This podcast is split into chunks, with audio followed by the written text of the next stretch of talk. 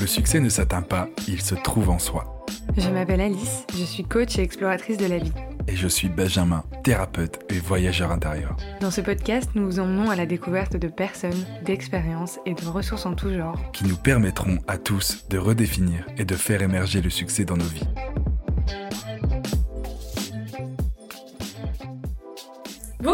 Bienvenue dans ce nouvel épisode du podcast Prana. Aujourd'hui, on reçoit Ophélie Duvillard. Alors moi, je suis personnellement très contente de recevoir Ophélie puisque c'est Ophélie qui m'a un peu lancée sur tous ces sujets de spiritualité, etc. Avant, c'était un peu lointain pour moi et c'est elle qui m'a fait découvrir pas mal d'expériences qui m'ont permis d'explorer ce domaine. Donc très très contente de te recevoir aujourd'hui, Ophélie. Hello, bah je savais pas à ce point-là, quel honneur. Ça me fait trop plaisir. Mais j'adore ouvrir des portes, donc c'est parfait. On va commencer avec notre, avec notre question signature. Superbe question. Salut Ophélie. euh, alors pour toi, comment tu définirais euh, être dans le succès? Être dans le succès, déjà j'aime bien le être dans le succès dans la question. Euh, donc si on parle du être, euh, c'est être aligné, être animé, euh, être dans le plaisir, dans la joie, dans l'extase, dans ce qu'on fait finalement. Euh, et ouais, aimer euh, ce qu'on fait, être animé. Euh, souvent dans ma vie, au début, je pense, pour moi le succès c'était combien t'as levé d'argent, combien tu gagnes. Mais finalement l'intention, elle est vraiment pas bonne et d'ailleurs la vie te met des claques si tu fais ça pour l'argent. Elle te met des grosses claques. Euh, et tu te rends compte que t'étais hyper triste bah, de faire ce que tu fais parce que ça t'anime pas vraiment et que t'es juste drivé par l'argent par la sécurité, par la recherche de sécurité principalement, par euh, de la survie finalement, et pas drivé par du plaisir, de la joie, de l'amour, de la vérité. Euh, et notre, euh, je pense que chacun a un rêve au fond de lui. Il faut aller le chercher et connecter avec en essayant de mettre de côté euh, tous nos patterns, nos peurs, euh, notre système de survie. voilà pour moi le succès, c'est ça. ok, super, merci. Euh, toi, dans, dans, dans, ta vie de tous les jours, comment tu fais pour, pour atteindre le succès ou au moins essayer ou le faire perdurer? Alors, il faut savoir que j'ai eu une grosse redéfinition cette année, parce que comme, euh, enfin, c'est très aligné avec ce que je dis, j'ai fait les choses pour l'argent, je me suis pris des grosses, grosses, grosses claques, j'ai tout perdu, euh, tout perdu à me dire que là, aujourd'hui, j'ai plus que trois mois pour vivre, et euh, j'ai pas envie de faire les choses dans la survie, j'ai pas envie de faire les choses dans la peur, euh, donc je patiente, je travaille sur moi. Euh, je, je, me, je me fais aussi accompagner par un coach avec qui euh, il voit absolument tout mon système. Il est très cash, euh, il voit comment je fonctionne et euh, quand je veux recréer quelque chose qui est dans la survie, il me le dit très cash. En fait, j'ai pas du tout envie de faire ça. Donc c'est aussi apprendre la patience de se redécouvrir soi-même, de méditer, d'aller chercher, bah ok, si on enlève les peurs, si on enlève la survie et si on met la joie au milieu, ce qui nous anime, comment on découvre ça? Et tu parles de, de, patience de se découvrir, c'est aussi un, une notion de courage de se découvrir. Parce que c'est pas forcément évident. On va toujours voir les enfin faut toujours passer par euh, la rencontre de ce qu'on aime le moins chez nous pour pouvoir bah, le transmuter et, et arriver à, à passer au dessus comment tu fais pour euh, pour avoir cette euh, cette volonté et surtout bah, pour faire face en fait quand tu rencontres des choses qui sont pas forcément faciles euh, à accepter? En prendre conscience euh, c'est bien ce que mon coach il me dit pas c'est bien c'est mal mm. il me dit tu fais ça comme ça et c'est ok mais c'est quoi ton choix? Et donc après je fais ah oui en fait j'ai pas du tout envie de faire ça pour ça donc je vais avoir le courage, pour moi, la patience, c'est beaucoup de courage, justement. c'est vrai. la patience et redéfinir qui je suis euh, et euh, ce fait d'attendre euh, qui est hyper inconfortable finalement euh, parce que c'est pas qu'on fait rien, on fait un énorme travail sur nous, mais on fait rien dans la vie réelle pour euh, accomplir des choses. Donc aussi c'est hyper courageux. Et je dirais que le troisième point sur lequel je travaille énormément, c'est la vulnérabilité. Euh, qui euh, pour moi a été euh, très très très très toute ma vie mis de côté puisque j'ai dû survivre très tôt et donc tu rentres dans un pattern de bah en fait c'est soit t'es c'est Brené Brown qui dit un viking et tu gagnes et t'y vas et t'achieves ou alors une victime mm. donc tu peux pas montrer tes faiblesses tu peux pas montrer tout ce qu'il y a de vulnérable tu peux pas demander de l'aide parce que t'es dans ce système de survie et forcément quand t'as ça t'a sauvé Tu vois, d'être dans la gagne, euh, le viking, et ne pas montrer ta vulnérabilité et être forte, forte, forte, ça développe une résilience, certes, qui est plutôt bien, mais ça, ça t'a sauvé. Donc, tu conditionnes toute ta vie là-dessus, tu veux pas du tout montrer ta vulnérabilité ou tout le reste, puisque ça t'a sauvé. Mhm. Donc c'est vraiment euh, un travail de tous les jours, de me montrer vulnérable, de dire ce que je ressens, de demander de l'aide, c'est un, un petit peu chaque jour en fait. C'est vrai qu'aujourd'hui, euh, bah, la vulnérabilité de l'extérieur, et peut-être avant de s'intéresser un petit peu plus en profondeur à qu'est-ce que c'est, euh, c'est vachement rattaché à une faiblesse en fait. C'est de se dire, euh, enfin, de l'extérieur, on se dit, ah là, cette personne, euh, voilà, on, je sais pas, elle est en train de pleurer, donc qui au final, c'est juste, bah, tu vis tes émotions, tu acceptes tes émotions et c'est ok. De l'extérieur, dans la société dans laquelle on vit, c'est encore quand même vachement vu comme une faiblesse. Et est-ce que toi, tu pourrais dire comment tu le vois maintenant aujourd'hui, la vulnérabilité, maintenant que tu l'acceptes et que tu tu t'en approches? Je pense que tu as parlé de faiblesse et le, le travail à faire c'est de les accepter et de les voir. Déjà de les voir. Genre ok j'ai toutes ces faiblesses là Mhm. et c'est ok. Et de les accepter et même de les aimer. Et du principe où tu aimes tes faiblesses, t'es ok de les montrer au monde. Donc t'es ok de devenir vulnérable, de demander de l'aide sur des choses où euh, t'as des faiblesses. Et c'est vraiment passer de je suis forte, j'ai pas besoin d'aide et puis ça me protège. en fait, ça te protège pas du tout, mais voilà. À euh, j'ai plein de faiblesses, c'est ok, je les aime, je les accepte, je les montre, je demande de l'aide. Et il y a aussi un autre truc que j'ai lu récemment, toujours de Brené Brown, dans son nouveau bouquin, euh, on le mettra dans la description si on le trouve, je sais plus le nom. Euh, et là j'ai fait waouh, euh, qui disait que par rapport aux insécurités, donc il y a trois types d'insécurités dans la vie, personnelle, relationnelle, financière et self, donc comment on se sent. Et elle disait que les gens qui ont le plus de self-esteem et de confiance en eux et de confidence de qui ils sont et de leur achievement, donc ce qu'ils ont fait dans la vie, c'est pas forcément ceux qui ont le plus de self-sécurité. Et même c'est le contraire en général. Alors que ceux qui ont vraiment de la self-sécurité, ils sont pas forcément en confiance en eux, avec beaucoup d'estime d'eux. Et en fait, j'étais hyper choquée parce que j'ai toujours été, bah ouais, j'ai confiance en moi, je sais ce que j'ai accompli, je sais qui je suis, euh, c'était très facile pour moi.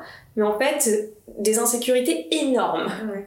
Finalement, et toujours à avoir peur de tout. Le succès, c'est ta protection, un peu, euh, tu vois, le succès que tu peux montrer, euh, la, voilà, la, la- peut-être la validation même de l'extérieur, c'est ta protection, en fait, qui te dit, ok, bah, si les autres m'aiment, c'est que je suis une bonne personne et où tu vas pas voir peut-être à l'intérieur euh, ce que toi vraiment tu penses et ce que toi vraiment tu ressens, quoi. Exactement. Et ça amenait au fait que euh, les gens qui ont beaucoup de self-sécurité ont beaucoup de vulnérabilité. En fait, parce que quand on est sécure à l'intérieur de soi dans tous les points de sa vie, et ben on peut s'ouvrir et se connecter aux autres. Tout à l'heure, tu parlais, euh, tu disais que tu penses que chacun a son rêve et qu'il faut le trouver. Aujourd'hui, c'est quoi ton rêve? Alors c'est marrant parce que c'est... euh, il n'est pas encore ultra défini, mais il a déjà bien sa, euh, sa voix et c'est quelque chose euh, qui m'attirait depuis euh, des années. Je crois que c'était il y a 3-4 ans quand j'étais encore à The Family et que je montais des startups. J'avais attiré, été attirée par le milieu, bah, tout ce qui est sex wellness, donc création de sextoy. J'avais même été assez loin, je vais monter une équipe, etc. Mais je pense que c'était pas le bon moment et que mes insécurités étaient trop fortes pour que j'aille à fond sur mon rêve. Et puis vulnérabilité aussi, parce que euh, c'est quand même un sujet un peu touchy. Euh, Se montrer et s'associer à ça, c'est pas forcément évident. Tout à fait. Et après, j'ai fait des collabs avec des marques autour des sextoys. Mm. Mais encore une fois, c'était hum, vraiment mental, par insécurité, parce que c'était, euh, j'étais ok de le faire en, en ligne, mais euh, ça parlait pas vraiment de moi, en fait. C'était me mettre en avant des produits euh, qui font avoir des orgasmes mécaniques, et puis voilà, euh, sympa. Euh, mais ça allait pas en profondeur dans se montrer réellement.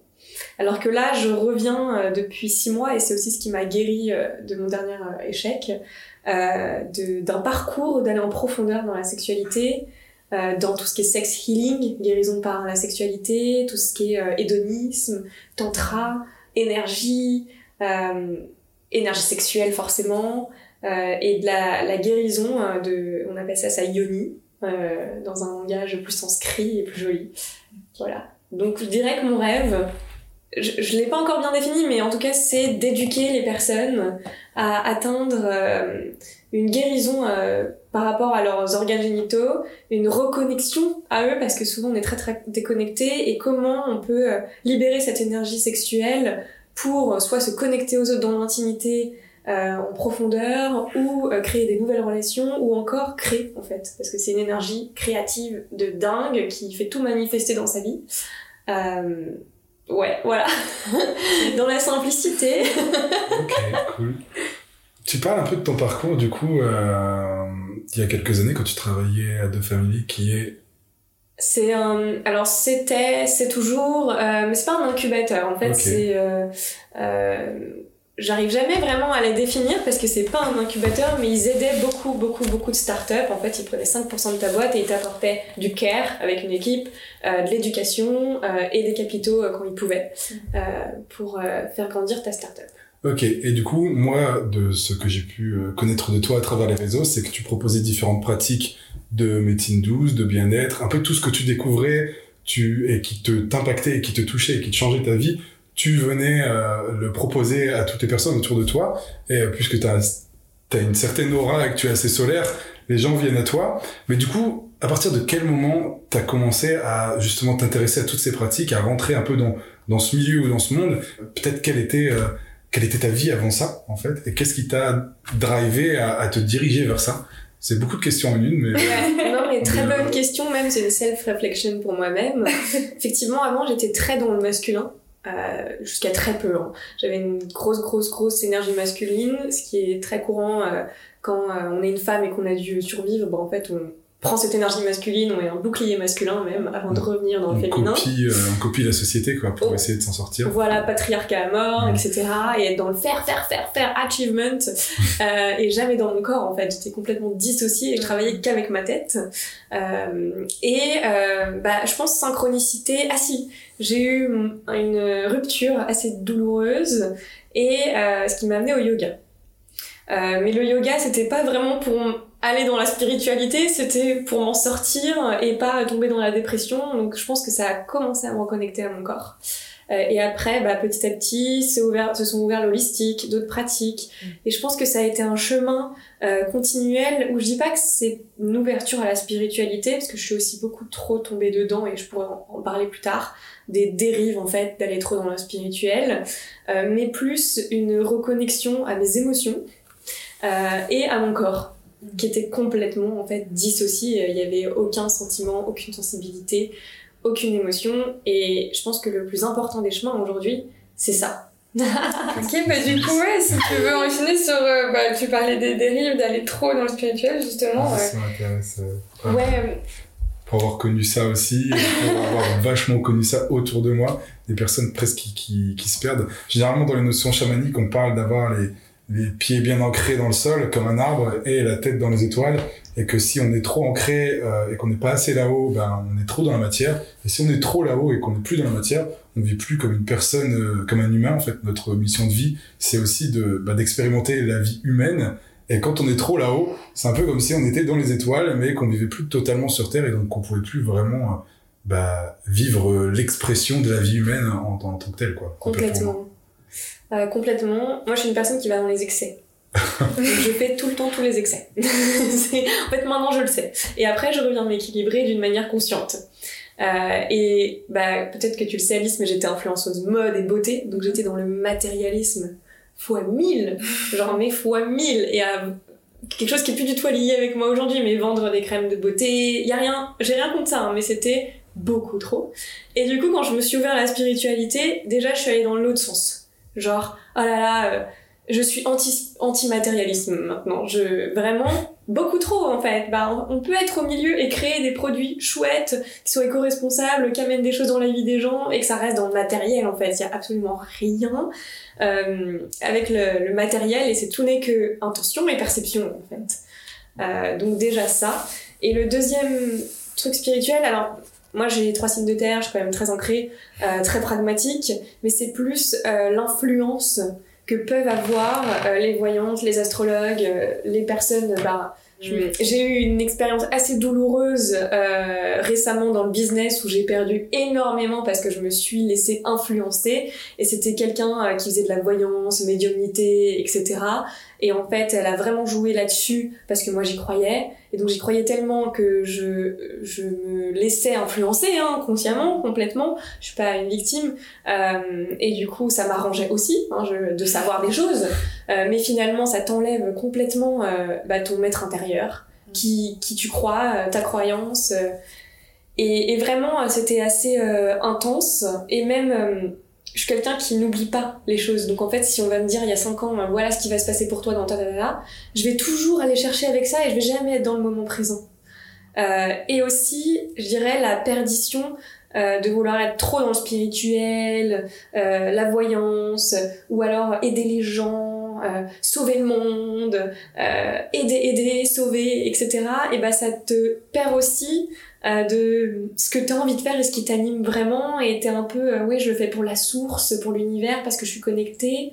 Euh, mais en même temps en fait bah c'est pas vraiment ce qui t'anime et ce qui t'excite. Et qu'est-ce qui t'anime et qui t'excite en fait? C'est ça ok comment tu peux le faire avec conscience comment tu peux le faire pour que ça soit aligné avec toi et aussi tes valeurs en fait finalement. Mais ouais il y a eu tout ça où vraiment là ça se restructure et ça se recadre et je reviens un peu au milieu d'avoir voulu éviter tout ça, euh, de vouloir trop aider, euh, sauver et puis euh, un monde meilleur et de couper toutes les influences. maintenant, je travaille qu'avec des coachs, des chamans, des personnes en breathwork qui, elles, te disent rien. Elles te font des effets miroirs sur toi aujourd'hui et comment tu fonctionnes.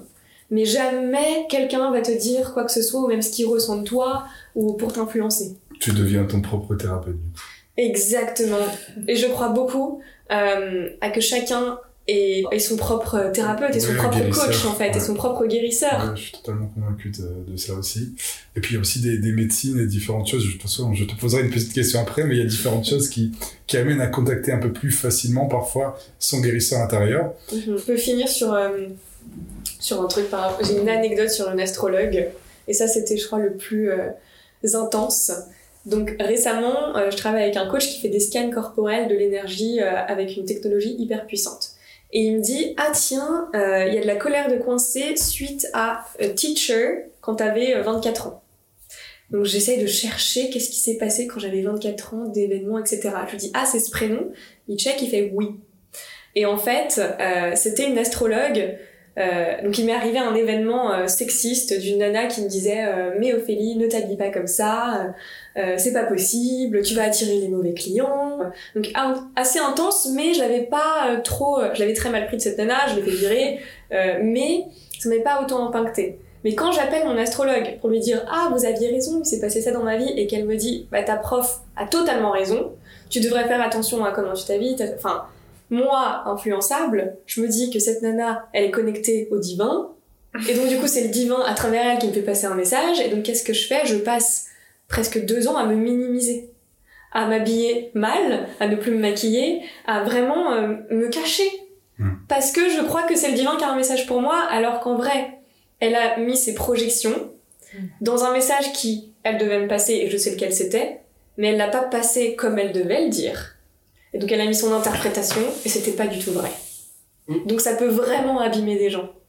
Ouais, clairement, de toute façon, je pense qu'à partir du moment où on est dans une relation d'aidant, donc que ce soit thérapeute, guérisseur ou tout autre, euh, on doit toujours réussir à avoir cette déontologie de se dire que je suis d'un côté l'aidant et d'un autre côté j'ai mes jugements, mes valeurs et euh, elles doivent pas jamais, vraiment jamais interférer. Et euh, généralement, bah, c'est ce que je retrouve un peu euh, en étant dans ce monde-là, en étant thérapeute aussi. C'est des personnes qui, euh, bah, parfois, tombent dans ce dans cet extrême du bien-être. D'abord pour la raison, un peu comme comme tu as eu au début, c'est-à-dire qu'il y a eu un, un choc émotionnel, un choc dans ta vie qui t'a amené à te dire il faut que ça change, je me sens mal et on trouve le, on trouve dans la spiritualité ou le bien-être en général enfin c'est très compliqué de déterminer euh, les limites de la spiritualité mais on va dire dans le monde spirituel on trouve des choses qui nous font du bien. Et euh, du coup on se dit bah on veut toujours plus on veut toujours aller aller plus loin. Et c'est peut-être dans ça que je trouverai le salut. Et du coup on va toujours plus loin. Et euh, alors que parfois on oublie simplement de de, de se dire qu'il y a une certaine forme d'équilibre aussi par rapport à notre vie passée. Et puis dans ce que tu disais aussi c'est vachement intéressant c'est cette idée de se dire que bah par cette notion de connexion directe au divin ou à une, certaine forme de source, euh, les astrologues, les, euh, les voyants, les médiums, etc., on peut leur donner une certaine forme de surcrédibilité où en fait bah, notre propre jugement et notre propre interprétation n'a presque plus de valeur face à leur euh, pouvoir divin et leur pouvoir cosmique et du coup on leur donne presque bah, toutes nos tous nos choix dans leurs mains en fait clairement simplement. Et c'est là où il y a forcément un danger. Je, je pense que j'ai j'ai rien du tout contre les voyants contre les médiums contre tout un tas de, choses. Je suis allé en voir que très peu et des personnes qui m'ont totalement euh, convaincu. Et euh, mais à côté de ça je pense qu'il faut toujours réussir à se dire que euh, dans tout ce qu'on nous donne il faut toujours s'arrêter et se dire ça ça résonne avec moi ça ça résonne pas avec moi ça je prends ça je prends pas. C'est pas parce qu'on prend pas tout de suite qu'on prendra jamais mais toujours se dire je, je, je n'absorbe pas tout et je ne prends pas tout. Faut vraiment s'écouter, je pense. Et se euh, connaître, euh, savoir que si on a un profil comme moi, qui est hyper influençable, ne pas le faire. vraiment. Parce que même si c'est juste, parce qu'il y a plein de choses qui étaient justes, hein, même si c'est juste, là j'ai vu quelqu'un qui faisait un, un tarot de l'âme exceptionnel, euh, elle est incroyable, je la conseille à des personnes qui sont pas influençables comme moi, parce qu'elle va dire des choses et en fait peut-être que ça va se réaliser dans trois ans. Donc du coup, on va attendre, on va bouger, on va faire changer en fait le futur parce qu'on veut absolument que ça se produise. Oui, parce qu'il faut rappeler du coup ce que eux expliquent, c'est qu'ils te donnent les probabilités les plus importantes à un moment donné, au moment où tu vas les voir, mais que c'est euh, entre guillemets, si euh, le, le, flot de la vie se déroule tel quel, mais si toi tu prends conscience de l'événement, forcément ça interfère avec, euh, enfin que tu fais des actions peut-être pour t'en rapprocher, au final ça va peut-être t'en éloigner parce que bah, c'est pas ce qui était prévu et, et au final tu vas retourner trois ans après lui dire bah c'est pas arrivé. Et en fait c'est parce que tu n'auras pas laissé les choses arriver qu'elles ont pas pu arriver. Donc c'est c'est ça. Et il n'y a pas d'espace-temps. Et ça je crois que c'est le plus grand euh, la plus grande leçon euh, c'est que ça peut arriver dans 10 ans en fait ce qu'on t'a dit et il faut pas être impatient. Donc c'est encore un truc de patience. Donc si vous êtes impatient et influençable évitez parce que ça en fait ça crée du doute. Plus qu'autre chose ça crée de l'anxiété. Euh, et ça vous déconnecte. Enfin moi je sais que ça me déconnecte je parlais à je ça me déconnecte de ma puissance de ma propre lumière, euh, de mon propre guide, de ce que j'ai vraiment envie, parce que je prends tout ce qui est à l'extérieur. Euh. D'une certaine forme de libre, de libre arbitre, de libre arbitre. je vais réussir à le dire, de libre arbitre. Ouais. Ok. On parlait juste avant du coup de commencer à enregistrer de tantra, de tu parles aussi pas mal de relations conscientes en ce moment, etc. Est-ce que tu peux bah, peut-être le tantra, je pense que beaucoup de personnes ont une vision très différente de ce que ça peut être selon comment ou par qui ils en ont entendu parler, peut-être nous donner ta définition. Waouh Hyper mauvaise à donner des définitions. Ce que ça veut dire pour toi et comment tu le vis peut-être euh, plus... Euh... Euh, bah, pour moi, le tantra, c'est... Euh, ouais, je suis vraiment pas du tout douée et pourtant je lis plein de bouquins là-dessus. mais c'est plus une manière de vivre en général, c'est un lifestyle. c'est comment tu respires, comment tu bouges, euh, c'est la découverte de toi, des autres, des connexions aux autres, de voir tout ce qui est possible et pas que euh, sexuel charnel. Je fais beaucoup de tantra et je savais pas que ça s'appelait comme ça euh, dans l'énergie en fait avec euh, principalement des hommes mais ça peut aussi être avec des femmes euh, et faire monter cet état extatique et orgasmique sans qu'on se touche et sans même qu'on soit nu c'est vraiment juste là. Donc c'est jouer avec cette énergie euh, voir ce qui est possible, ce qui est ouvert quand les gens se connectent à toi, se connectent pas à toi. Euh, c'est très puissant. Et je pense que ça a aussi une énorme forme de guérison parce que euh, avoir un full body orgasm, c'est-à-dire un, un orgasme qui part pas d'un point mécanique, mais qui est vraiment dans tout ton corps et qui t'amène dans un état extatique, euh, je, je, pense que c'est une forme de guérison incroyable, émotionnelle, euh, de trauma, libérateur. Euh, donc euh, principalement le, tantra, euh, on en parlait hier avec un ami, c'est libérer son énergie sexuelle qui est bloquée de un par la culpabilité de la société pour les femmes et aussi la honte de pas se montrer, enfin de se montrer, d'être vraiment wild. De, de, libérer en fait ça, parce qu'on a peur aussi de comment on va être jugé, est-ce que je suis trop, euh, qu'est-ce que vont dire les autres euh, Est-ce qu'ils vont en parler? Enfin, il y a plein, plein, plein de choses. Donc cette culpabilité-là et aussi de nos désirs les plus profonds. En fait, hein, le truc le plus euh, marquante, c'est de dire comment on veut euh, faire l'amour et comment on a envie de faire l'amour à l'autre. Euh, quels sont nos désirs en fait les plus profonds et les, et les accepter sans les juger. Qu'il y a aussi beaucoup de propres jugements de soi-même.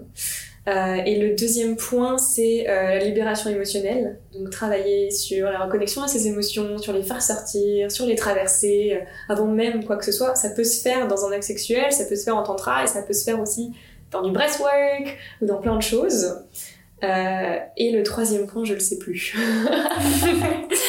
ok, et du coup, bah, qu'est-ce que c'est peut-être dans, dans ton quotidien en fait Quelle forme ça prend? Est-ce que c'est quelque chose que tu pratiques ou que c'est quelque chose, enfin tu dis c'est plus que, comme une façon de vivre, euh, mais comment ça se traduit un petit peu dans, dans, ton quotidien? Tu parles souvent aussi de d'exploration, sexploration, qu'est-ce que ça veut dire euh, tout ça? Ouais, très bonne question.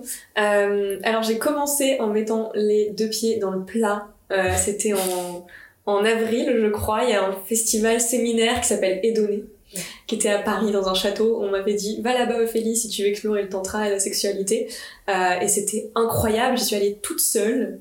C'était un séminaire de 350 personnes avec des workshops, des workshops où on danse nu, euh, où, il y a des découvertes sexuelles, où il y a des temple nights. Donc les temple nights, euh, c'est un endroit où il y a plusieurs espaces dans la pièce, et donc c'est sexuel, sensuel, kinky, énergétique. Et il se passe vraiment euh, des connexions, euh, ça vient vraiment te bouger. Euh, c'est des expériences qui bah, te font gagner 5 ans sur le sujet, mais en même temps qui sont très psychologiquement pas évidentes. Hein. J'ai pleuré, je me suis retrouvée toute seule, j'étais déconnectée, puis après ça allait mieux, puis après c'était l'extase, puis après... Genre, c'était intense. Parce que forcément, d'être avec des gens aussi libérés autour de toi, qui, qui, qui savent mettre leurs euh, limites, mais en même temps qui respectent le consentement, mais en même temps qui sont hyper et ça peut être intense. Mm. Donc, euh, moi, je conseille d'aller vraiment direct dans, dans le vif du sujet. Après, ce que je fais euh, plus régulièrement, je fais des pratiques avec, par exemple, un yoni eggs, donc qui, une, qui est une pierre qui va venir guérir tout l'utérus. Il y a aussi des guérisons de l'utérus. Euh, il y a des les pratiques seules en fait. Moi, ce que j'adore, j'appelle euh, meditation, c'est de la masturbation et de la méditation. Donc en fait, c'est ne plus faire euh, nos anciens patterns quand on est seul en tout cas. Euh, et ça, ça peut être une pratique, justement, je vais donner une pratique, je, la donne là maintenant. Euh, c'est ne plus faire nos, anciens, nos anciennes pratiques et dans lesquelles je retourne des fois, mais en fait, ça a plus, les mêmes saveurs, mm. c'est-à-dire euh, porno addiction euh, et euh, orgasme clitoridien en deux secondes mécanique grâce au womanizer.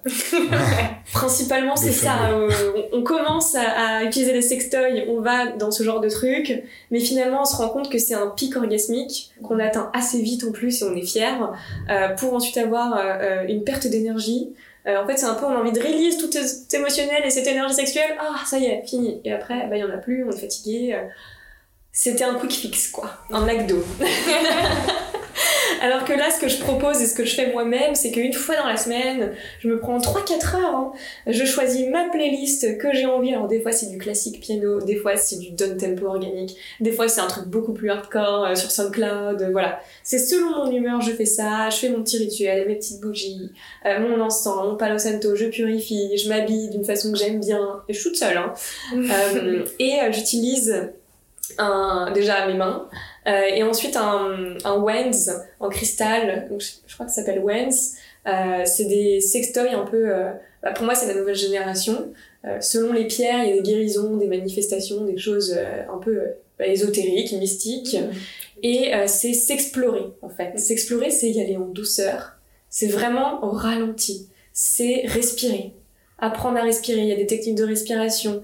Euh, c'est contracter son pelvic floor, donc c'est euh, ce qui fait qu'on voilà. On, appelle ça Moula Banda aussi euh, chez les yogis. Euh, c'est apprendre à jouer avec ça.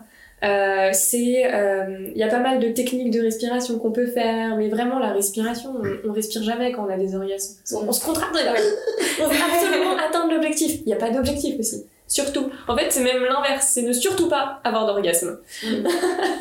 Pour se libérer un peu de cette euh, pression qu'on se met à... être un orgasme. C'est être un orgasme. C'est se masser, c'est se caresser, c'est, c'est bouger. On bouge jamais. C'est danser, c'est vraiment bouger en se touchant, respirer, faire des moaning.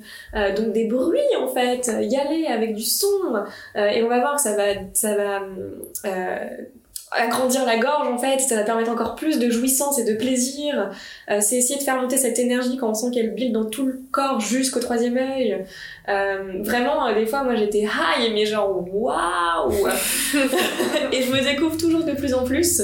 Et avec cette WEDS, souvent, on peut avoir des douleurs quand on est des femmes. Donc c'est y aller et aller chercher les douleurs parce que c'est des stories, donc c'est des émotions qui sont chargées là-dedans, qui doivent sortir. Et donc crier euh, quand on a mal crié, il faut que ça sorte en fait, c'est tout. Euh, donc il y a beaucoup de guérison avec avec ça. Euh, et après, si on a fini par guérir, qu'on n'a plus de douleur, bah là on atteint le plaisir. Ça devient un point. En fait, le point le plus douloureux, c'est le point qui a le plus de plaisir, et c'est le cervix. Et là, bah, c'est s'amuser à avoir des orgasmes cervix et qui amènent dans tout le corps toute l'énergie, la faire bouger. Pour les hommes, c'est exactement pareil. Hein, je parle beaucoup pour les femmes, mais pour les hommes, c'est aussi tout ce qui est sémone rétention. Donc euh, ne pas éjaculer, euh, apprendre à être on the age, et quand on est là, la faire remonter dans tout le corps principalement. Euh, donc c'est faire des choses qu'on n'a vraiment pas l'habitude de prendre du temps pour soi et d'aller se découvrir comme ça. Et après, bah, il y a tout ce qui est pratique à deux. Mais bon, c'est encore un autre livre. Mais je pense que déjà, pour, pour les personnes qui nous écoutent, le tantra, on peut sortir du mythe que c'est forcément à plusieurs. Ça commence déjà, déjà par soi-même. Et j'ai bien aimé parce que tu as vachement parlé de cette notion de mécanique. Et pour moi, le tantra, c'est un peu sortir du mécanique pour découvrir qu'il y a encore plus. Parce que forcément, on se dit, waouh, j'ai vécu le plus gros orgasme de ma vie mécaniquement. On a eu une relation sexuelle basique. J'ai vécu quelque chose de très fort, je m'en souviens. Et ben, dites-vous peut-être qu'il y a encore plus, qu'il y a différent et qu'il y a peut-être même encore mieux. Ouais. Et, euh, Ah du ouais. coup, Et mon dernier conseil, en fait, hyper important, c'est parce que mécanique mentale, souvent, Mm. en fait, on va faire partir notre orgasme de la tête et on va le faire monter comme ça, comme un volcan.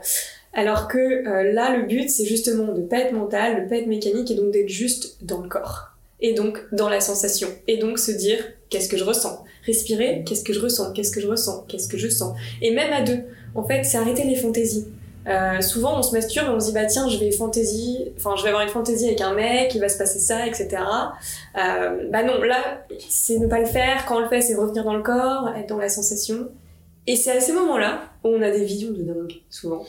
Et là, elles arrivent et tu fais, waouh, je m'attendais pas du tout à ça. J'allais un peu continuer justement sur ce que tu viens de dire. Pour moi aussi, le tantra, et pour l'avoir découvert plus ou moins, même presque être toi, tu, tu as les, les deux pieds dans le plat.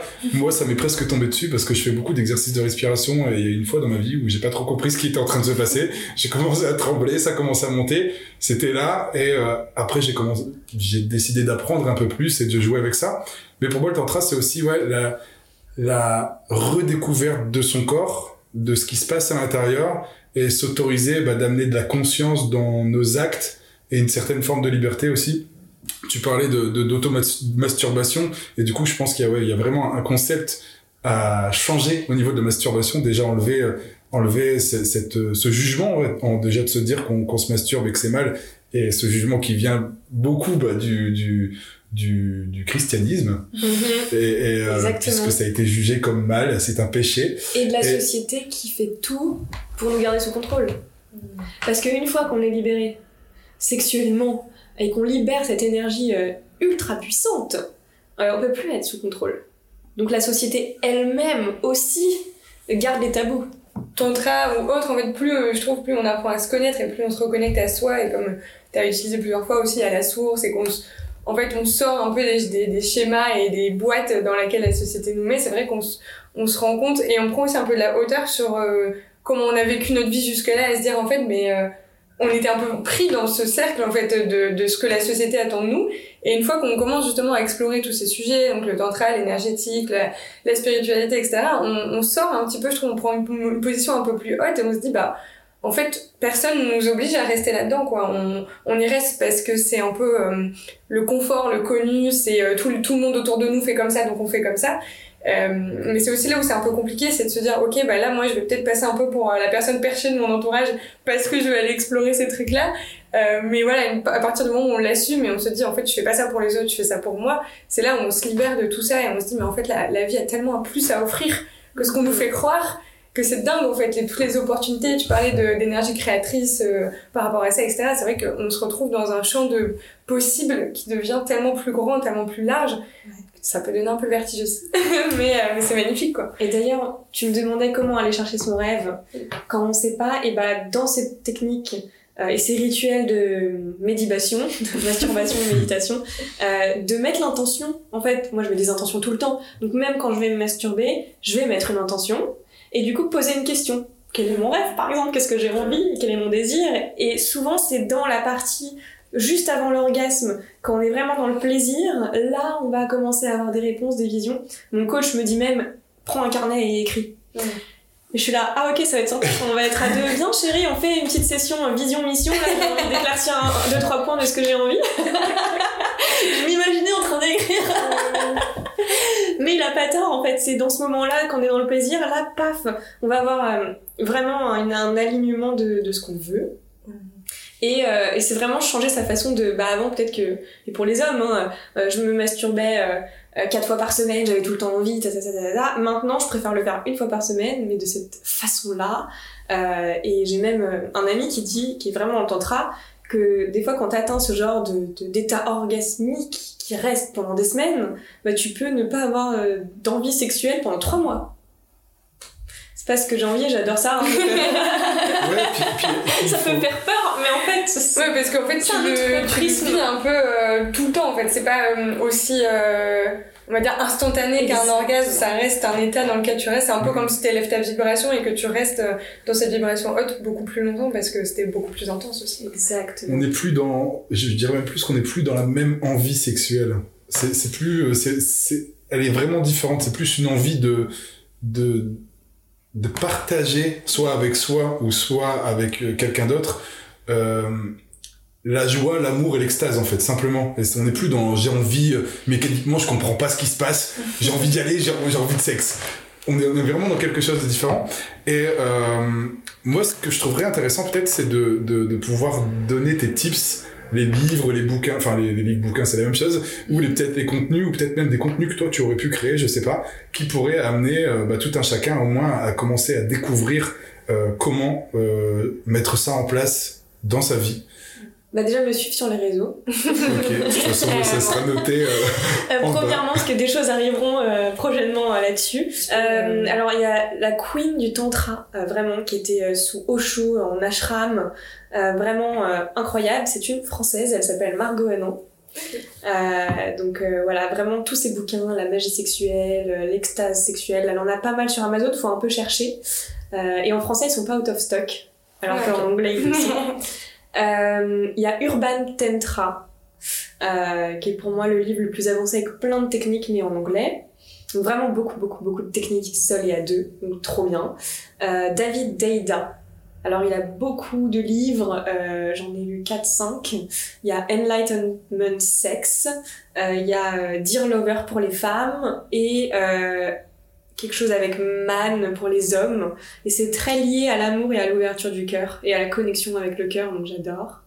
Euh, et très euh, cash, genre waouh, tu fais ok, ok, incroyable en anglais. En français, en fait, on a de la sex education, mais basique. Hmm. Euh, donc, qu'est-ce qu'on fait quand on connaît déjà euh, euh, le plongée, euh, comment se masturber, euh, qu'on a déjà dépassé tout ça, en fait, euh, il y a un petit manque, euh, je trouve, sur le après, et il y a un gap parce que ce qui existe, c'est tout ce qui est sexe positif, euh, communauté euh, tantrique, mais là, c'est déjà très très développé, il faut être assez avancé et avoir le courage d'y aller. Mm.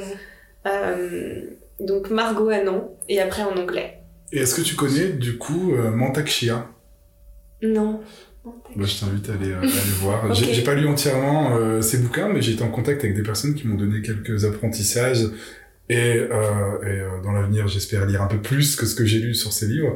Mais apparemment, il y a, il y a, il y a beaucoup de livres sur euh, soit d'un côté l'énergie masculine sexuelle, soit l'énergie féminine sexuelle. Et du coup, ils dissocient les deux pour après aussi les, les associer euh, l'un et Ouais. l'autre. Et on a les deux en nous. Voilà. C'est important de le dire. euh, que- Et du coup, justement, Montaxia parle beaucoup de, de cette notion d'injaculation, du coup, de, de rétention du, de, bah, de l'éjaculation, quoi. Et euh, pour atteindre bah, des certaines formes d'orgasme et de, de jouissance intérieure. Ouais. Ok. C'est vrai. Et, euh, et en plus, après, cette injaculation, ça peut être juste un, pas un entraînement, mais quelque chose où on se dit, ok, je vais le faire pendant six mois. Et après, maintenant que je le maîtrise, et ben je vais être plus en présence et me laisser aller euh, et plus forcément mentalement essayer de le faire. Donc c'était aussi des entraînements et se dire toujours, parce que moi je sais que c'est ça revient de temps en temps, mais c'est pareil pour la nourriture, pour tout ce qu'on veut dans sa vie, c'est les choix qu'on a envie de faire. Est-ce que j'ai envie euh, de faire ce quick fix et regarder du porn maintenant alors que mon choix c'est ça? Euh, Ou est-ce que je change et que oui c'est plus long, faut un rituel, c'est moins souvent? Ça va pas apporter du plaisir gratifiant tout de suite. Mais voilà, et c'est pareil pour la nourriture, c'est pareil pour tous nos choix de vie en fait. Sortir des mécanismes, encore une fois. Mécanique, ce sera le mot du jour. Clair. Euh, Il y a plein de sujets qu'on va aborder avec toi tout à l'heure euh, quand tu parlais euh, de moyens d'accéder plus à sa spiritualité, à qui on est, à se reconnecter, etc. Tu avais évoqué, Ben, que tu aurais une question. Sujet. J'ai vu un petit peu ce que tu partageais. Je sais pas encore, je sais pas si c'est encore le cas sur Internet, mais euh, tu as même fait une, interview d'Olivier Chambon et du coup c'était cette notion de psychonaute. Déjà, la notion de psychonaute, c'est un peu euh, donc dans psychonaute, il y a psyché. Psyché, c'est la notion à l'esprit et note, c'est le voyageur. Donc c'est le voyageur de l'esprit. Et euh, le psychonaute, c'est la personne qui va euh, expérimenter les états modifiés de conscience, que ce soit avec des substances ou de manière plus naturelle par par des techniques comme l'hypnose, la méditation, etc., etc. Et du coup, euh, bah, j'ai cru comprendre que bah, que tu étais vachement intéressé à cette notion de psychonaute, que ce soit dans un cas comme dans l'autre. Et, euh, et du coup, là, on va forcément parler de, de, de tout ce qui est notion de psychédélique et, et on va rappeler du coup qu'on n'est pas là pour euh, euh, Inciter. pour inciter les personnes, merci. Et puis, euh, et puis que bah, du coup, ça, ça reste interdit dans certains pays, comme la France. Et, euh, et que du coup, là, c'est juste à titre explicatif et informatif. Et que du coup, les, les, les expériences qui, qui ont été vécues, euh, bah, majoritairement, ont été vécues dans des espaces où c'est légal. Voilà, ou dépénaliser. Quelle est ton approche au niveau de, de cette notion de psychonaute et qu'est-ce que tu as pu expérimenter et comprendre à partir de, bah, notamment des psychédéliques, par exemple? Vaste sujet. Très, très vaste sujet. Euh, je peux en parler pendant des heures. C'est vraiment euh, les psychédéliques, euh, des substances euh, qui ont changé ma vie, qui m'ont transformée, qui m'ont fait accéder à, ma sensibilité, à me reconnecter à moi-même, à ouvrir cette porte où j'étais vraiment fermée à triple tour de protection et dans le mental euh, 1000% de ma vie en fait.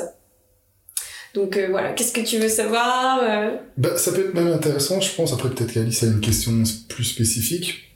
Mais du coup, euh, bah, d'évoquer le parallèle entre ce que l'énergie sexuelle, le tantra, etc.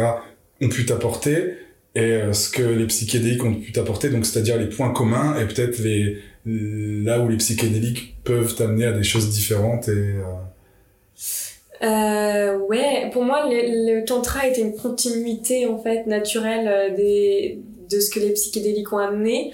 Euh, après, je crois beaucoup aussi, euh, et j'aime beaucoup cette voie du tantra puisque c'est légal, que c'est accessible à tout le monde euh, et que ça a une puissance euh, aussi forte que les psychédéliques. Donc c'est génial dans un dans une dans un monde merveilleux, euh, on pourrait utiliser les deux en même temps euh, légalement, euh, justement pour jouer, parce que les psychédéliques ouvrent le cœur, connectent aux autres, peuvent aider à libérer cette... En fait, libèrent les traumas aussi, on va aller bien plus en profondeur dans les traumas, on va enlever les peurs, on va aller se connecter avec son être, son âme, euh, et donc on va pouvoir jouer euh, plus facilement avec nos énergies. Euh, souvent j'ai fait du tantra euh, sous psychédélique et c'est très facile en fait de m'amuser avec ces énergies à plusieurs dans l'énergie justement et qu'il se passe des choses incroyables parce que je pense que ça ça je sais pas scientifiquement ce que ça fait exactement mais hum, ça inhibe une partie du cerveau qui pourrait ne pas y croire ou qui Mhm. aurait peur une notion d'ego quoi un petit peu parfois et, et du coup bah de sortir on, on se dissocie d'une partie de notre ego et euh, dans cette partie là il y a un peu aussi justement cette notion de vulnérabilité dans laquelle on parlait tout à l'heure c'est à dire qu'on qu'on accepte notre vulnérabilité et, euh, et qu'on n'est pas attaché à elle et qu'elle nous emprisonne pas en fait on l'accepte on la laisse et on y va en fait plus que on est attaché et on est emprisonné dans cette vulnérabilité Tout grâce fait. Et moi, pour moi, ce sont vraiment des outils. euh, et j'aimerais ne plus en avoir l'utilité. Euh, donc j'explore, je continue d'explorer, euh, mais j'aimerais aller chercher aussi à l'intérieur de moi euh, tout ce qui est possible. J'ai vraiment vu les différences de quand j'utilisais comme un outil pour accéder à une partie de moi, pour aller chercher à l'intérieur de moi l'extase et, et d'autres états, et que c'était vraiment juste un outil, versus quand je l'utilisais parce que j'avais envie d'être heureuse. Mm. Tu vois, ça m'est arrivé. des fois, j'étais dans des périodes compliquées de ma vie et je l'utilisais complètement juste pour m'amener de la joie mais ça marche pas du tout en fait. Et puis tu restes à un seuil vraiment très bas et, euh, et c'est pas du tout euh, ce que j'ai pu vivre quand je les utilise avec une intention un outil pour m'amener quelque part. Alors des fois c'est intense hein, je peux passer par toutes les émotions euh, pleurer avoir peur et en même temps aller vraiment toucher le fond puis remonter dans l'extase parce qu'en fait tu comprends quelque chose ça débloque. Et c'est incroyable. Et du coup là t'as fait 15 ans de psy de thérapie euh, versus je prends le truc j'en prends plus j'en prends plus qui m'est aussi arrivé hein, euh, je peux le dire euh, dans des pays où c'était légal. Et en fait t'essayes d'utiliser la substance pour t'amener à un point euh, d'être happy heureuse ou que ça se passe bien ou je sais pas quoi. Et en fait bah c'est pas du tout euh, extatique et, et ça te rend encore plus dépressif après On pourrait presque faire le parallèle entre la, la sexualité basique et bien chercher l'orgasme direct et euh, la notion de tantra du coup où en fait bah Ouais, là tu poses une intention différente et c'est toujours bah du coup cette notion d'intention qui est posée au début qui va nous amener vers un chemin A ou un chemin B. Enfin Ouais. quand je dis chemin pourquoi on le B, fait en ouais. fait et être honnête pourquoi on le fait? Qu'est-ce qu'on vient chercher? Euh, quelle est euh, bah, l'intention c'est ça pourquoi on le fait et ce parallèle de euh, aussi euh, sexualité et psychédélique euh, et puis même tout ce qu'on cherche euh, pour guérir pour euh, parce qu'on cherche toujours plus plus plus plus plus en fait Mm. Euh, et là c'est vraiment faire moins moins moins mais même dans la sexualité euh, on cherche toujours plus plus plus plus pour atteindre l'orgasme et souvent on va de plus en plus deep dans nos recherches dans nos fantasmes dans ce qu'on a envie de faire, des plans à trois, etc., etc. Alors que ce qui va nous faire atteindre des états orgasmiques incroyables qui durent des heures, euh, voire au moins 20 minutes, c'est moins, moins, moins, moins. Enlever les sextoys, enlever tout, enfin les sextoys vibrants, hein, euh, enlever tout ce qui peut stimuler mécaniquement, enlever le porno, enlever tout et revenir à l'essence. Et pareil dans euh, la recherche de plaisir, dans la recherche de joie, pour ceux qui font trop la teuf et qui veulent toujours plus, plus, plus, au bout d'un moment, t'atteins un seuil. De toute manière, c'est dur de faire plus. Euh, donc revenir à l'essence avec moins, moins, moins. Mais c'est marrant parce que je trouve que dans, dans toute la conversation, à chaque fois, qu'on part euh, vers euh, bah, une pratique, vers un, truc, on se rend compte que et ben c'est à chaque fois revenir à l'essentiel, la clé quoi. Pareil, on parlait du succès, donc c'était voilà toujours plus, plus de levée de fonds, plus d'argent, plus de, de visibilité, etc. Au final, c'est revenir à l'essentiel et revenir à soi, à l'intérieur de soi. Euh, comme le tantra, c'est la sexualité, d'abord faire l'amour à soi-même et d'abord savoir comment on, s'aime soi avant de pouvoir le faire. Le succès, c'est savoir comment nous on se sent dans le succès avant de, de partager. En fait, c'est tout, tout tourne autour de revenir à l'essentiel. Et euh, moi j'ai une question parce que toi t'es euh, aussi beaucoup entouré d'entrepreneurs, de personnes euh, bah, justement qui peuvent avoir ce succès, etc. Euh, moi ma vision, j'ai l'impression que de plus en plus de gens se rendent compte de ça et reviennent à l'essentiel. Euh, Est-ce que c'est aussi une vision que tu as Parce que j'ai l'impression que voilà, dans les entrepreneurs, ils sont aussi de plus en plus euh, orientés vers la spiritualité. Euh, on parlait de psychédélique, il y a aussi beaucoup de leaders euh, qui euh, s'orientent vers ça pour justement euh, des sujets de créativité, des sujets de euh, de- de- d'alignement, de, vision, etc. Est-ce que c'est quelque chose que tu ressens aussi? Je ressens beaucoup plus de recherche de sens. Mm. Euh, après, j'espère inspirer euh, mon cercle et mes cercles justement par ce retour à, à l'essence, à l'essentiel, euh, et à, à faire moins euh, et à pas euh, toujours vouloir plus, plus, plus, plus, plus. La vérité, c'est que mes cercles changent. C'est un peu ce qu'on se disait euh, Ouais. hier, enfin ces derniers temps, c'est que on se demande si le monde change ou si c'est simplement Notre parce que notre bulle a changé que, que dans notre esprit le monde change.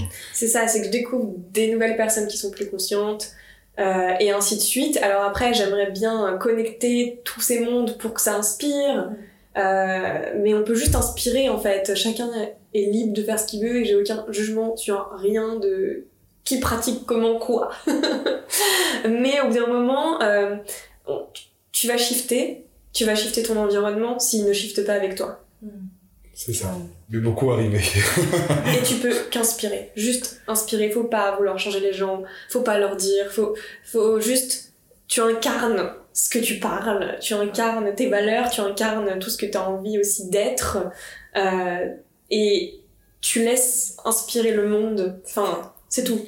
Ouais, c'est plus dans, c'est vraiment la notion d'être plutôt que de lutter. Mais souvent, on a envie euh, de donner des conseils, on a envie de dire aux gens ce qu'ils font pas bien, comment ils pourraient faire mieux, euh, de ce qui est pas bon pour eux, de ce qu'on a envie qu'ils fassent parce qu'on voit leur potentiel, par exemple. Euh, bah non, en fait, non, juste euh, incarne-toi d'abord, euh, 100% le truc, et puis montre au monde ce que c'est d'être comme ça, et c'est tout. Sois l'exemple.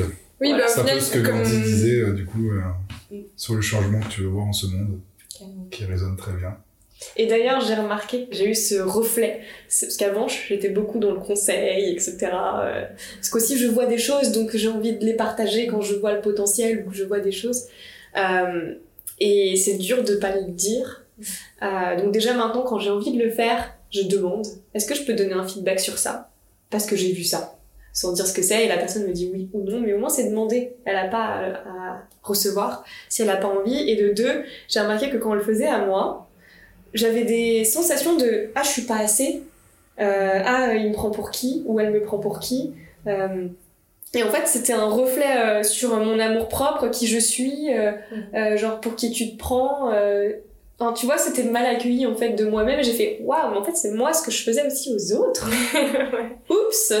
Alors Oui, parce que des fois, même sensation. un conseil qui est bon, il peut euh, bah, être mal perçu ou toucher la personne sur une corde sensible, peut-être quelque chose sur lequel elle est déjà en train de travailler à fond, à fond, à fond, et elle n'arrive pas peut-être, enfin voilà, à s'en détacher ou à justement arriver. Bah, tu tu t'en parlais hier euh, euh, en consultation, euh, Ben, des fois, il y a des personnes qui viennent voir en disant. Oui, mais euh, la dernière personne que j'ai vue, euh, on n'a pas réussi à travailler ensemble parce qu'elle me disait de lâcher prise, de lâcher prise. Mais en fait, euh, bah, si tu dis à la personne de lâcher prise, ok, en soi, c'est bien pour la personne de lui dire lâche prise, mais si elle est déjà à fond en train d'essayer de lâcher prise et que tu lui dis ça, mais c'est encore pire, quoi. Et ça, c'est- ça fait l'effet inverse de, de, de, de- d'aider la personne, quoi. Ouais, et puis c'est, tu te dis, euh, bah ouais, je l'ai vu, euh, je le fais, mais ça veut dire que t'essaies de me changer. Donc ça veut dire que tu m'acceptes pas comme je suis. aussi. Et donc tu veux que je sois mieux. Il y a aussi tout ça. Ouais, et du coup, bah, le conseil qui était simplement bienveillant, euh, parti d'une bienveillance à l'origine, il va, il va se retourner euh, Contre la personne. contre la personne et contre même, enfin, pas contre les deux en fait simplement. Bah ça va détacher euh, le lien empathique qui peut se créer entre deux personnes. Ouais, et du coup, la personne va plus se dire, je reste comme je suis parce qu'il faut que je, que, qu'on m'accepte comme je suis en fait. Mais on peut Oui, on va être comme tu es, énervé, mais tu euh, dois. Moi je sais juste que je le prenais, mais ça casse ce truc je, de t'essayes de me changer ou de me réparer. Et même quand quelqu'un, euh, par exemple, c'est aussi, c'est un conseil que je peux donner, euh, mais large, euh, c'est quand quelqu'un vient nous parler euh, de ce qu'il ressent, de, de ce qu'il vit, etc. On a souvent, j'avais souvent en tout cas le réflexe de vouloir aider avec un conseil, de réparer, de donner une solution. Et on peut demander, euh, est-ce que tu veux juste que je t'écoute ou est-ce que tu veux une solution et un conseil? Et la personne, elle te dit, euh, bah, je veux juste de l'écoute, génial, je vais t'écouter. Et euh, aussi ne pas dire, euh, ah ma pauvre, ou euh, des choses comme ça, parce qu'en fait, ça redescend la personne. Genre, ça veut dire, moi, j'ai jamais vécu ça, je suis au-dessus, mais je te comprends, mais ma pauvre. Puis la mettre dans une position de victime aussi, alors que bah, ce qu'on cherche, c'est plutôt à donner, à redonner à la personne son propre pouvoir et à la à l'encourager à prendre les bonnes décisions, comme tu disais tout à l'heure, de savoir ce qui est bon pour elle et de faire ces décisions-là, alors que si tu dis ma pauvre, ça la met dans une petite case de, euh, de victime qui, qui subit euh, la de- vie. Même pas l'encourager, en fait. Genre, euh, ça aussi, c'est un truc que t'as envie d'aider. Mhm. C'est juste d'être là et dire bah ouais je, je comprends ce que tu vis je ressens la même chose j'ai aussi ressenti ça euh, j'ai aussi vécu ça on peut faire des parallèles avec notre propre vie euh, sans dire j'ai eu pire ça c'est le pire. mais souvent être juste dans l'écoute et, euh, et d'être là présent sans vouloir rien faire en fait souvent c'est ce qu'on a besoin le plus en fait Ouais. Mais je te rejoins totalement dans tout ce que tu disais, puisque moi c'était un peu pareil aussi au début avant d'être thérapeute. Bah, j'étais presque thérapeute euh, sans vraiment l'être, et du coup ça se retournait souvent contre moi, euh, puisque bah, les personnes n'étaient pas forcément, euh, ne venaient pas me voir pour ça en fait. Elles venaient me voir pour exprimer, mais pas pour avoir mon retour directement. Et il n'y avait pas cette barrière que ce conseil, on va, on va clairement le, le noter en description, parce que je pense qu'il faut le suivre. Il n'y avait pas cette, cette demande et euh, cette possibilité de poser des deux côtés les limites qui vont faire en sorte que la conversation soit respectée et respectable pour tout le monde en fait. Oui, bah, c'est la différence entre un ami et un thérapeute, quoi. Tu veux pas forcément Ouais. voir ton ami euh, pour qu'il te soigne, tu vas voir un thérapeute et c'est ta démarche euh, personnelle d'y aller et c'est complètement Maintenant que les personnes viennent me voir euh, en cabinet pour ça, il n'y a, plus aucun- y a plus aucun problème de mon côté en fait. Tout, se passe, euh, tout se passe bien. Exactement. Et bah, c'était une conversation super riche. Merci, euh, merci Ophélie, merci Ben, c'était Ouais, super chouette. beaucoup. Ouais, super chouette. Même Euh, si on sent que, que Il y a encore plein de choses qu'on a envie de dire, et que, mais je pense que clairement, il faut, on, on- faut aller euh, sur les réseaux d'Ophélie. Et je pense que vous aurez pas mal d'informations, au moins sur son mood, sur ce qu'elle propose et sur ce qu'elle proposera aussi. Ah, Et ce qui est cool avec Ophélie, c'est que tu partages son filtre. C'est euh, quand il y a quelque chose, euh, tu es transparente en fait. C'est pas voilà, authentique, transparente, donc ça c'est très chouette. Bah, comme le ton de cet échange au final. Euh, pour clôturer, on a une petite question pour toi. Est-ce qu'il y a des personnes que tu nous conseillerais d'interviewer dans ce podcast?